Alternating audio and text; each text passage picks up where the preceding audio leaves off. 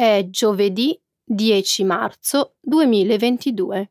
Benvenuti a una nuova puntata del nostro programma settimanale di livello intermedio, News in Slow Italian.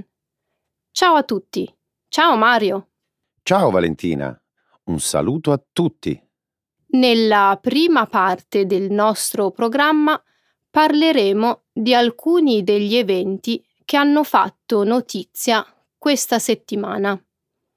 Ancora una volta, le prime due notizie saranno dedicate alla guerra in Ucraina e alla crisi umanitaria conseguente al conflitto. Per prima cosa discuteremo dell'annuncio russo dell'apertura di diversi corridoi umanitari che conducono alla Russia e alla Bielorussia. Poi commenteremo l'arrivo in Europa di oltre 2 milioni di profughi dall'Ucraina. Successivamente, nella parte scientifica del nostro programma, discuteremo di uno studio che mostra il legame tra un alto livello di dopamina e la fase REM del sonno nei topi. Infine, discuteremo della decisione presa da diverse compagnie teatrali e musicali in Europa e negli Stati Uniti di recidere i loro legami con alcuni importanti musicisti russi. Grazie Valentina. Proseguiamo ora con l'annuncio della seconda parte del nostro programma Trending in Italy. Questa settimana discuteremo delle baby gang, un fenomeno di violenza giovanile in aumento in tutto il paese e soprattutto a Milano. Parleremo infine della decisione presa dal Parlamento europeo di seguire la linea italiana riguardo alle indicazioni sanitarie e di consumo presenti sulle etichette dei vini. Benissimo Mario, cominciamo con la nostra prima notizia. La Russia propone corridoi umanitari che conducono in Russia. La guerra della Russia in Ucraina continua a imperversare. Oltre 2 milioni di persone hanno lasciato l'Ucraina in cerca di sicurezza, ma altri milioni sono bloccati in città costantemente bombardate dall'artiglieria e dai missili russi. La Croce Rossa, l'Ucraina e la Russia hanno collaborato per creare corridoi umanitari per consentire l'evacuazione dei civili. I corridoi umanitari vengono stabiliti quando i civili sono bloccati in una zona di guerra. Affinché i corridoi possano funzionare, le ostilità devono essere sospese per un certo periodo di tempo. Un tale cessate il fuoco consente ai privati cittadini di fuggire lungo rotte designate. I corridoi consentono anche la consegna di aiuti umanitari alle persone rimaste. La Russia ha insistito sulla creazione di corridoi che conducono alla Russia e alla Bielorussia. L'Ucraina ritiene le proposte immorali e le considera un tentativo di creare propaganda. Le evacuazioni di civili lungo i corridoi stabiliti che portano in Ucraina sono state sospese poche ore dopo l'apertura. Le forze russe sono state accusate di aver attaccato queste vie di fuga. L'ipocrisia e il cinismo della Russia sono lampanti, Valentina. La proposta ipocrita della Russia offre essenzialmente ai residenti una scelta brutale: o fuggire tra le braccia degli aggressori o morire sotto i bombardamenti. Da usare a scopo propagandistico a favore del regime di Putin, di quelle stesse persone che li hanno sfollati e hanno bombardato le loro case. Le stesse persone che hanno invaso il loro paese con pretesti palesemente falsi. I russi stanno attivamente bloccando altre rotte che portano in Ucraina. Si rifiutano di accettare i corridoi umanitari proposti dall'Ucraina, anzi, addirittura li attaccano. La Croce Rossa ha cercato di seguire il percorso del corridoio stabilito per l'evacuazione di Mariupol, ma non hanno potuto perché la strada si è rivelata essere minata. Minata? Sì, lo so che è difficile da credere. Capisco benissimo perché gli ucraini siano estremamente riluttanti a evacuare in Russia. Potrebbero venire arrestati con falsi pretesti. Valentina, spero che prima o poi i responsabili di tutto ciò vengano giudicati dalla Corte Penale Internazionale. In Europa arrivano oltre 2 milioni di profughi ucraini. Secondo Filippo Grandi, l'alto commissario delle Nazioni Unite per i rifugiati, il flusso di profughi dall'Ucraina ha superato i 2 milioni. Si tratta principalmente di donne, bambini e anziani. Grandi ha dichiarato di non aver mai visto numeri così alti in tutta la sua carriera.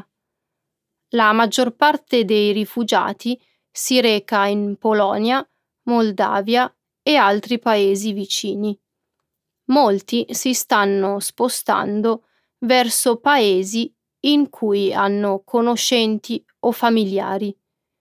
La Polonia ha accolto di gran lunga il maggior numero di rifugiati.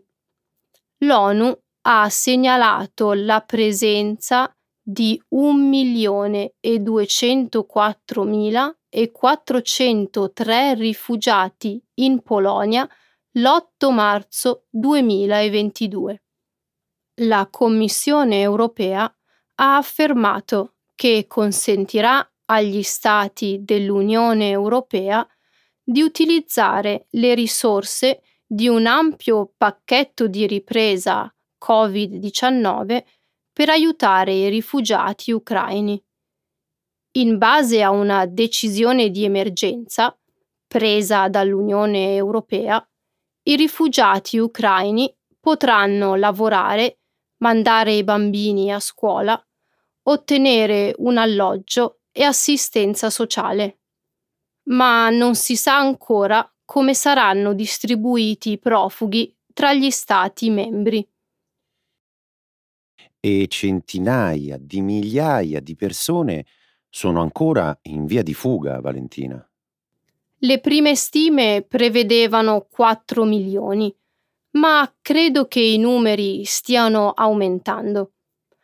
La prima ondata comprendeva molte persone che avevano parenti nei paesi vicini, Mario. Persone che avevano risorse e connessioni. Hai ragione. La seconda ondata è diversa. È l'ondata di persone che sono veramente sfollate, senza un posto dove andare. Avranno molte meno risorse e conoscenze. E questo significa che saranno molto più vulnerabili. E non dimentichiamo che si parla ancora soprattutto di donne, bambini e anziani. E non dimenticare i minorenni non accompagnati che corrono inoltre il rischio di cadere vittime della tratta di esseri umani. Mi fa star male anche solo pensare a una cosa del genere. Ma finora la Polonia è stata eccezionale nell'accogliere i rifugiati, Valentina. Durante le precedenti ondate di profughi, la Polonia era contraria all'accoglienza di immigrati. Di conseguenza, la Polonia non dispone di un solido sistema di governo per gestire i migranti. Coloro che aiutano maggiormente in questo momento sono volontari e organizzazioni di beneficenza. Non voglio trarre conclusioni. Lo farò io per te. È vero, i polacchi stanno facendo un ottimo lavoro in questo momento per gli ucraini, ma questo perché sono considerati come vicini di casa e quasi fratelli e sorelle. Valentina, non abbiamo visto la stessa accoglienza compassionevole verso i profughi siriani. Secondo una nuova ricerca, un aumento dei livelli di dopamina innesca la fase del sonno REM nei topi. Il 3 marzo la rivista Science ha pubblicato un nuovo studio davvero interessante. Alcuni ricercatori hanno tracciato il funzionamento della dopamina nel cervello di alcuni topi. La dopamina è un tipo di neurotrasmettitore. Secondo lo studio, un'impennata nel livello di dopamina porta i topi alla fase del sonno in cui sono presenti i sogni. Questa fase è nota come REM, o sonno con movimento rapido degli occhi. Gli esseri umani, durante questa fase, sperimentano sogni molto realistici. Quando gli esseri umani e altri animali dormono, si alternano le fasi del sonno REM e non REM. Tuttavia, ciò che innesca queste transizioni è ancora un mistero. Questa nuova ricerca offre informazioni su un potenziale fattore che scatena questi cicli.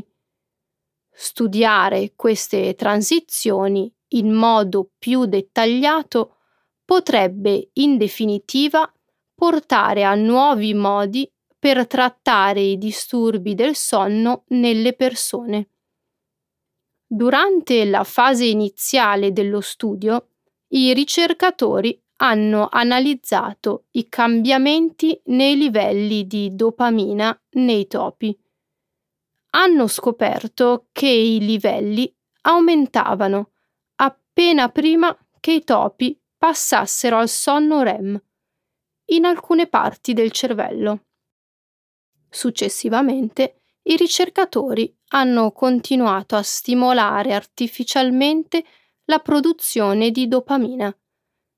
Di conseguenza, i topi sono entrati nella fase REM molto più velocemente. La dopamina non è anche chiamata l'ormone della felicità, Valentina? Esatto. Di tutte le sostanze chimiche nel cervello, la dopamina è probabilmente una delle più importanti. Trasmette informazioni tra le cellule nervose del cervello. È stata studiata molto, credo. Bassi livelli di dopamina sono stati anche associati ad altre condizioni legate al cervello, come il morbo di Parkinson.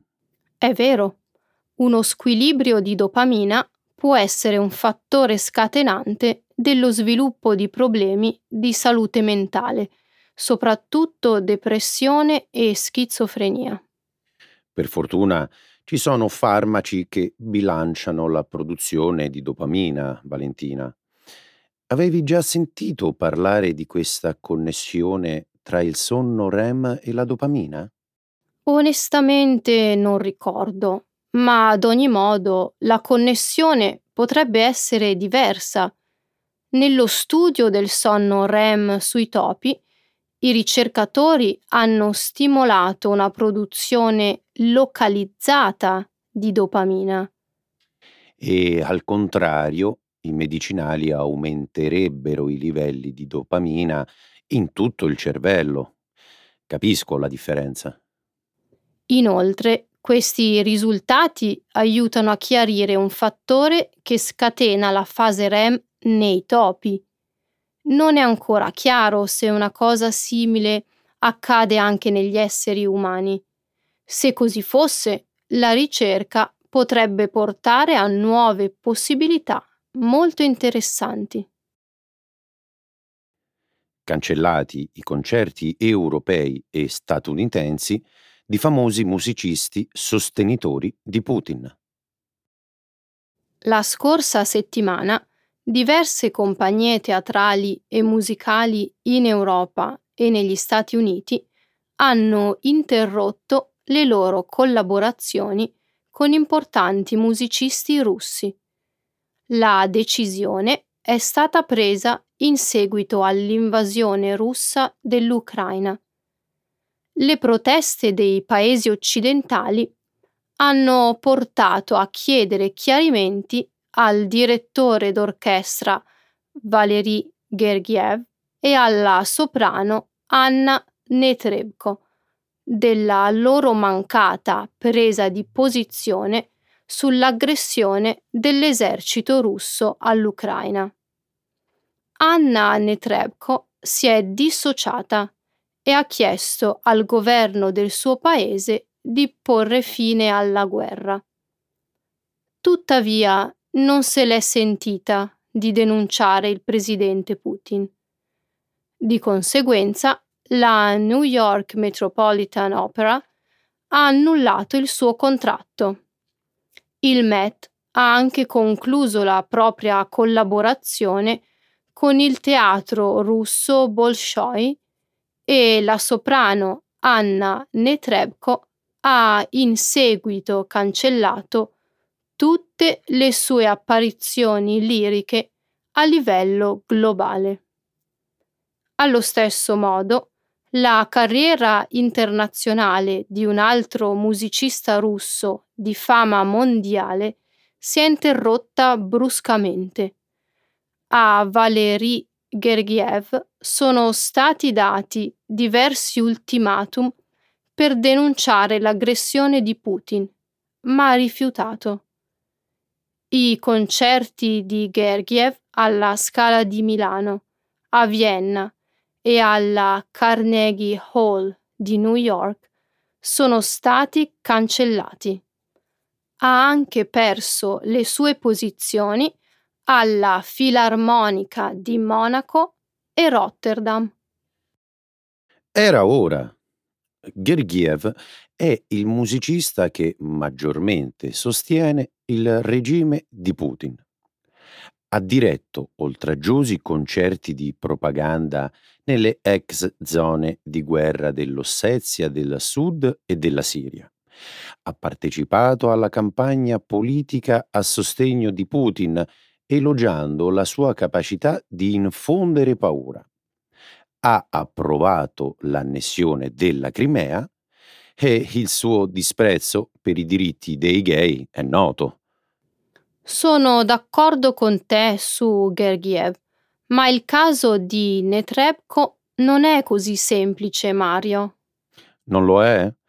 Ha sostenuto i separatisti dell'Ucraina orientale, Valentina. Questi separatisti hanno di fatto aperto la strada alla guerra in corso.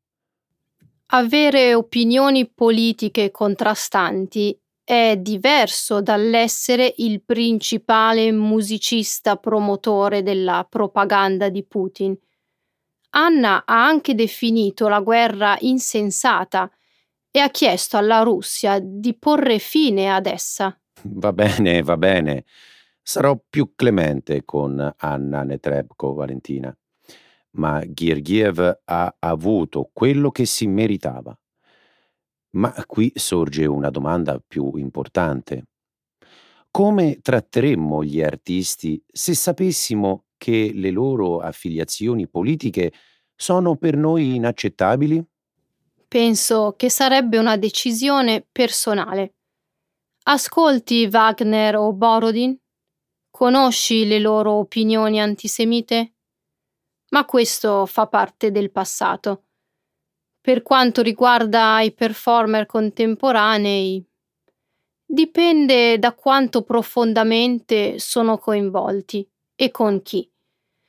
Ad ogni modo, non credo che andrò presto a un'esibizione di Gergiev. Il fenomeno baby gang preoccupa Milano. Sicuramente avrai letto sui giornali della crescente preoccupazione a Milano per il fenomeno delle baby gang, protagoniste di una violenza sempre più diffusa. Parliamo di bande di ragazzini minorenni, italiani e stranieri, che provocano risse, danneggiano e rapinano gli esercenti, derubano e aggrediscono i loro coetanei o, talvolta, anche soggetti deboli come anziani e disabili. Con l'uso dell'intimidazione o ricorrendo ad aggressioni fisiche, rubano portafogli, telefonini cellulari o altri oggetti di valore.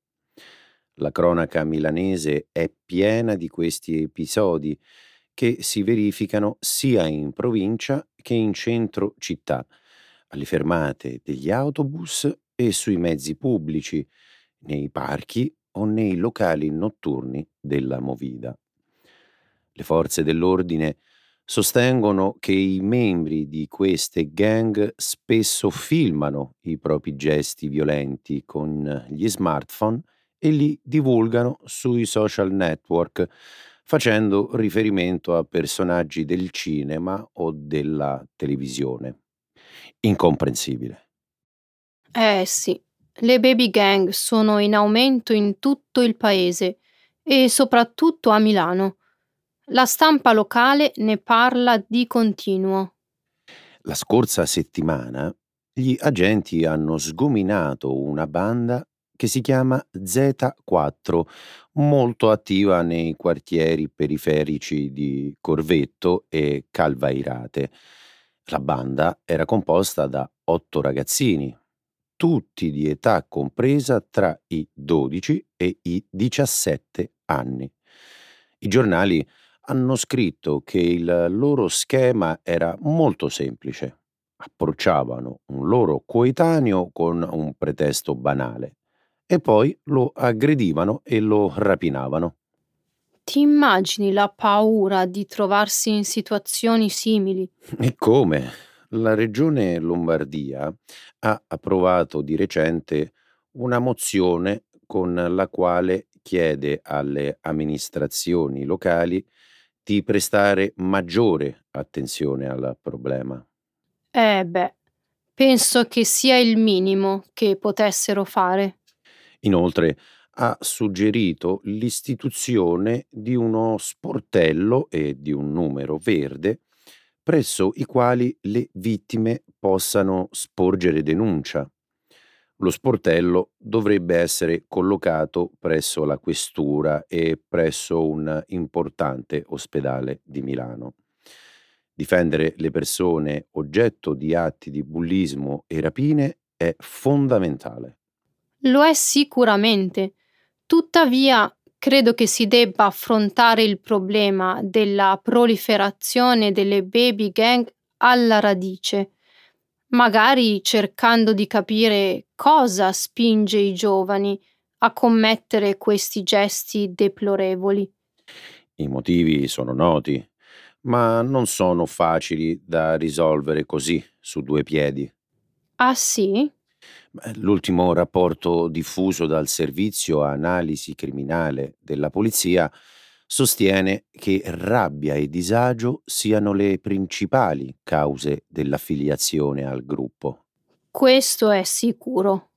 Molto spesso la rabbia nasce e si sviluppa in contesti familiari privi di mezzi e multiproblematici, dice il rapporto, ma anche in famiglie molto agiate, dove i giovani cominciano a manifestare comportamenti violenti per sconfiggere la noia della routine giornaliera e attirare su di sé l'attenzione degli adulti, molto spesso assenti o distratti. E se aggiungiamo anche gli effetti negativi della pandemia, della didattica a distanza e della mancanza di socialità, è facile comprendere come alcuni giovani facciano fatica a contenere la rabbia. Capisco. Credo che gli strumenti di repressione adottati dalle autorità siano fondamentali, ma non credo che da soli siano sufficienti a combattere questo fenomeno. Hai ragione. Sono dell'opinione che la Regione Lombardia debba investire maggiori risorse nello sviluppo di politiche sociali e iniziative culturali, sportive e religiose. Rendere i giovani partecipi di queste iniziative significa tenerli lontani dalle strade e quindi dall'illegalità. Il Parlamento europeo premia la linea italiana contro le etichette anticancro nei vini. Hai letto la notizia sui giornali? Sulle bottiglie di vino non verrà apposta alcuna etichetta che indica questa bevanda come fattore di rischio per la salute. Lo ha deciso il Parlamento europeo riunito a Strasburgo mercoledì 16 febbraio per esaminare il cosiddetto Cancer Plan. Si tratta di un piano strategico con cui l'Unione Europea intende rafforzare la lotta contro il cancro in tutti i paesi comunitari, per contrastare l'insorgenza di tumori nella popolazione.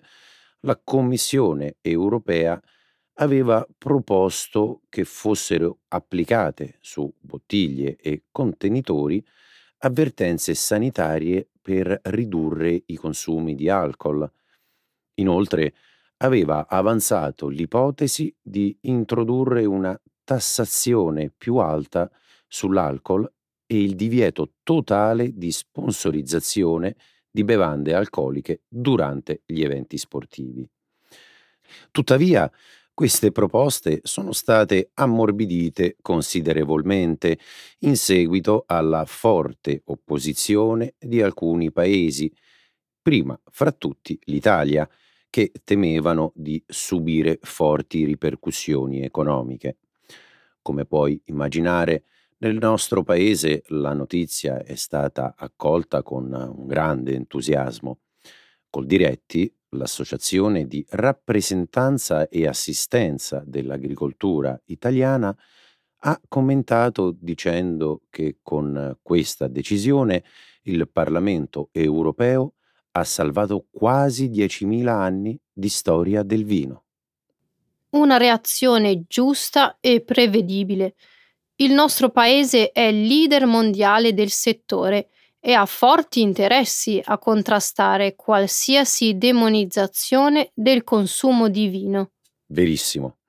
Il 16 febbraio ho letto su Repubblica che nel nostro paese il settore del vino dà lavoro a oltre 1,3 milioni di persone e vale 12 miliardi di euro di fatturato annuo. Di questi, oltre 7 miliardi provengono dalle esportazioni.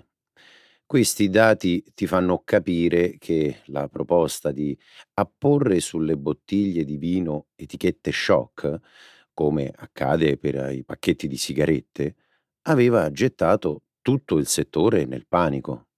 Certo, informazioni sanitarie allarmistiche avrebbero potuto spaventare i consumatori, minacciando di mandare a piccole vendite. Proprio per evitare questo scenario, nei mesi scorsi le autorità italiane si sono battute in prima linea per far passare questo concetto al Parlamento europeo. Il problema non è tanto il vino in sé, ma la quantità che se ne beve. Minore è il consumo, inferiore è il rischio di incorrere in certe malattie e viceversa. Il ragionamento non fa una piega, però la scienza guarda soltanto al fatto che l'alcol presente nel vino è un potente cancerogeno, così come la nicotina per le sigarette. Dai, vino e sigarette non possono essere messe sullo stesso piano per quanto riguarda la pericolosità alla salute. Se ci pensi, un bicchiere di vino fa parte del regime alimentare mediterraneo, un tipo di dieta riconosciuta dalla medicina come tra le migliori al mondo. E questo è vero. Michela Pallini, presidente dell'associazione di categoria Federvini, ha detto ai giornalisti di Repubblica che la direzione che l'Unione Europea deve prendere nella lotta al cancro è quella di trasmettere la cultura del bere vino in modo consapevole. Insomma, per quel che riguarda il settore del vino, in Europa tutto rimarrà come prima. Dico bene? Non esattamente. Il Parlamento europeo ha accolto l'invito dell'Italia e di altri paesi a mettere sulle bottiglie e altri contenitori di vino una serie di informazioni che invitano le persone a consumare in modo contenuto e responsabile. Un vecchio detto dice: chi beve vino, e io aggiungo con moderazione, campa cent'anni.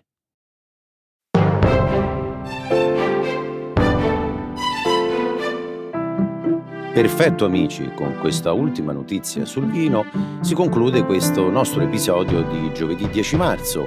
Grazie Valentina. Grazie a te Mario, grazie amici ascoltatori. Ora penso che andrò a farmi un buon bicchiere di vino. Ciao a tutti, alla prossima. Ciao.